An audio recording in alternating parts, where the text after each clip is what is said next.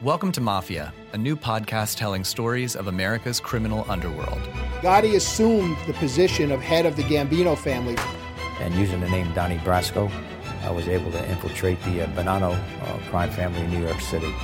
Bugsy Siegel is an American mob legend. One man changed the whole texture and landscape of crime in America. Listen to Mafia every Wednesday on Apple Podcasts or wherever you get your favorite shows.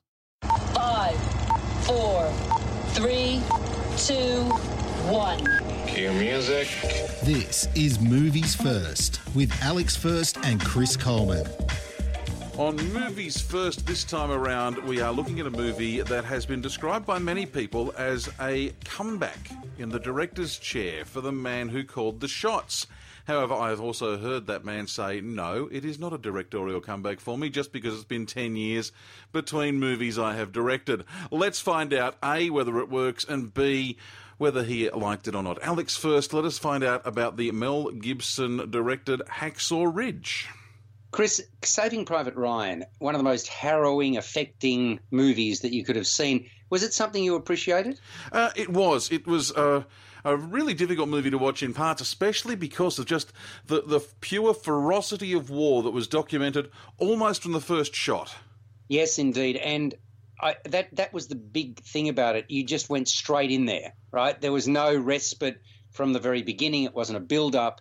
Hacksaw Ridge does build up, but then the harrowing, affecting component of it is so much. I wanted to yell out at various points, stop, no more. It was just so much by way of young men being blown to pieces. So be warned. Some of the most graphic and violent depictions of war yet captured on film. And it is about a conscientious objector during the Second World War. Its graphic nature will undoubtedly be too much for some cinema goers.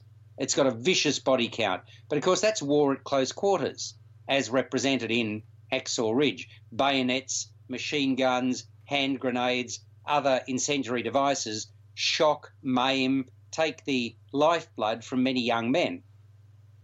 It's largely told from a sympathetic US perspective. The Japanese are painted as mercenary. One scene, they did not even adhere to the moral code of war. The performances are universally strong, and the story unfolds in three chapters. The first a young man, Desmond Doss, played by Andrew Garfield, growing up with his brother, hating their father, Tom, played by Hugo Weaving. Tom's a decorated veteran of World War One. He was irrevocably changed by that experience. Tom saw his three best mates fall in combat. He's suffering from post traumatic stress disorder. He's taken to the bottle. He resorts to constant abuse of his wife, Bertha, Rachel Griffiths. The last thing either Tom or Bertha want for their children is to follow in their father's footsteps. And yet, in spite of Tom's strong feelings that he makes known in no uncertain terms, the children feel compelled to go to war. But as a direct result of what he witnessed at home, Desmond, this God fearing character, is a pacifist. And he enlists to become a medic without bearing arms. Now, can you imagine going to war without having a gun in your hand? Yeah, not for me, thank you. If I had to go to war, no, uh, look, I'm not a good shot and I don't particularly like guns, but, you know, if I had to go to war, there's no way I'd be leaving a gun behind. And that, of course, results in the second chapter, in which Desmond stands his ground against his superiors. He refuses to bear arms. His superiors include Sergeant Howell, Vince Vaughn, Captain Glover, Sam Worthington. They want him discharged from the army for failing to lift a weapon. And then we come to the bloody Battle of Okinawa, in which Desmond shows his real mettle. Dorothy Shute, played by Teresa Palmer, also happens to be one of the most sympathetic of characters in this movie, Hacksaw Ridge. She's a nurse with whom Desmond falls in love, but what stands out is his selflessness. He felt he needed to fulfill his duty. He thought it was his responsibility but not to hurt people, rather to help them when they were most in need. When Mel Gibson first heard the story of Desmond Doss, the first conscientious objector to receive the US Medal of Honor, he was taken by the extent of this man's sacrifice. And this is a quote from Mel Here was a man who, in the most pure, selfless, and almost unconscious way, repeatedly risked his own life to save the lives of his brothers. Desmond was a completely ordinary man who did extraordinary things. And I thought Andrew Garfield captured Desmond's bravery without ego quite magnificently. If ever there was a film to showcase the atrocities of war, this is it. Some of the images are going to stay in my memory bank for one heck of a long time. And I thought Gibson's direction was spot on. Even if I, I, I thought the movie was a tad long. I mean, it, it is rated MA for good reason. It runs for two hours and 19 minutes. That is Hacksaw Ridge. Now, I, I have plenty of questions here, uh, Alex. Firstly, it has been, and I mean this with the greatest of love, respect, and affection for the people who work in the Australian film industry, it's been a pretty lean year. Mm. I, I, look at the cast of this. You mentioned a couple of people. You mentioned uh, Hugo Weaving and Rachel Griffiths. Uh, you mentioned Sam Worthington. It has Firass Dirani in it. He's another Australian. It has Luke Bracey in it, who's another Australian. There are Australians like Richard Roxburgh appears in Hacksaw Ridge as well. There's plenty of others in there. In there, is this? And I appreciate it's got Hollywood muscle and Hollywood money behind it, but is this one of those movies that shows just what Australian film can be?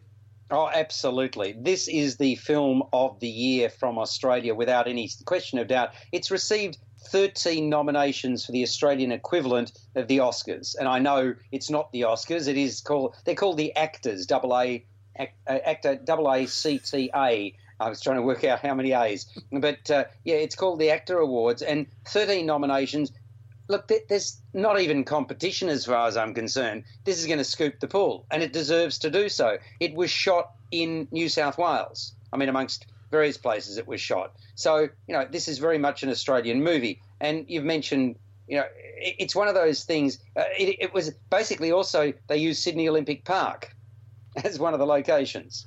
And, you know, you, you could say, well, Saving Private Ryan probably was a better movie if I'm comparing the two.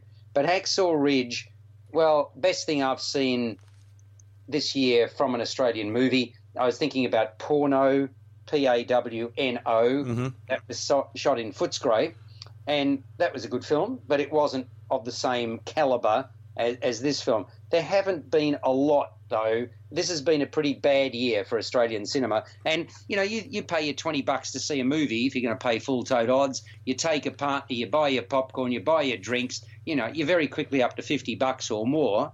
Uh, you know, that's that that's the test to me. Do you go and see an Aussie movie just because it's an Aussie movie? No. You go and see the best movie around.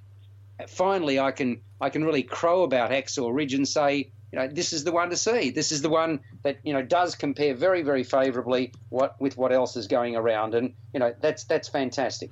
So, and, by the way, AACTA for those people who want to know what what what do you know? Do you know what AACTA stands for? Oh, it's something about acting, television, yeah, cinema. Academy, yeah, that's right. Australian Academy uh, Cinema, Television Arts. That's how it sort of goes. You've got, to, you've got to have an acronym these days.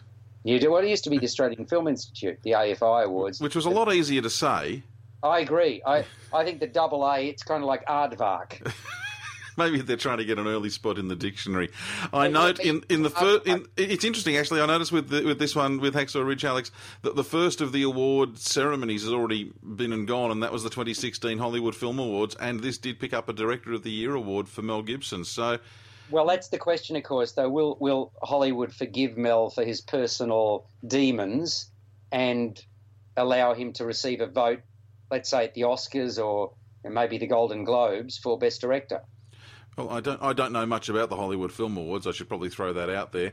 Uh, but uh, it shows at least that there is some recognition for him already for this, and maybe, just maybe, uh, Hollywood has thought a little bit on him. Well, possibly. I mean, the the Hollywood Film Awards you wouldn't have heard a great deal about because they're pretty new. They've only been held since 1997, so you know they don't have the same status, if you like, as as the bigger award ceremonies. I mean, it's become a bit.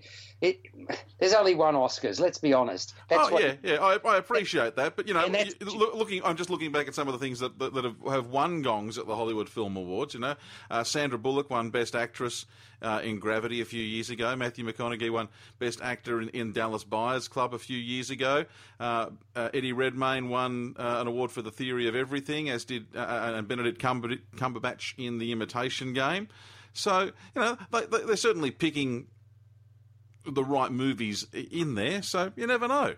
No, absolutely. So no, let's let's hope keep, keep our fingers crossed because it's worthy. It's an eight to eight and a half out of ten film. Hacksaw Ridge. You've been listening to Movies First with Alex First and Chris Coleman. Subscribe to the full podcast at Audioboom, Stitcher, and iTunes, or your favourite podcast distributor. This has been another quality podcast production from Bytes.com. Welcome to Mafia, a new podcast telling stories of America's criminal underworld. Gotti assumed the position of head of the Gambino family. And using the name Donnie Brasco, I was able to infiltrate the uh, Bonanno uh, crime family in New York City. Bugsy Siegel is an American mob legend. One man changed the whole texture and landscape of crime in America. Listen to Mafia every Wednesday on Apple Podcasts or wherever you get your favorite shows.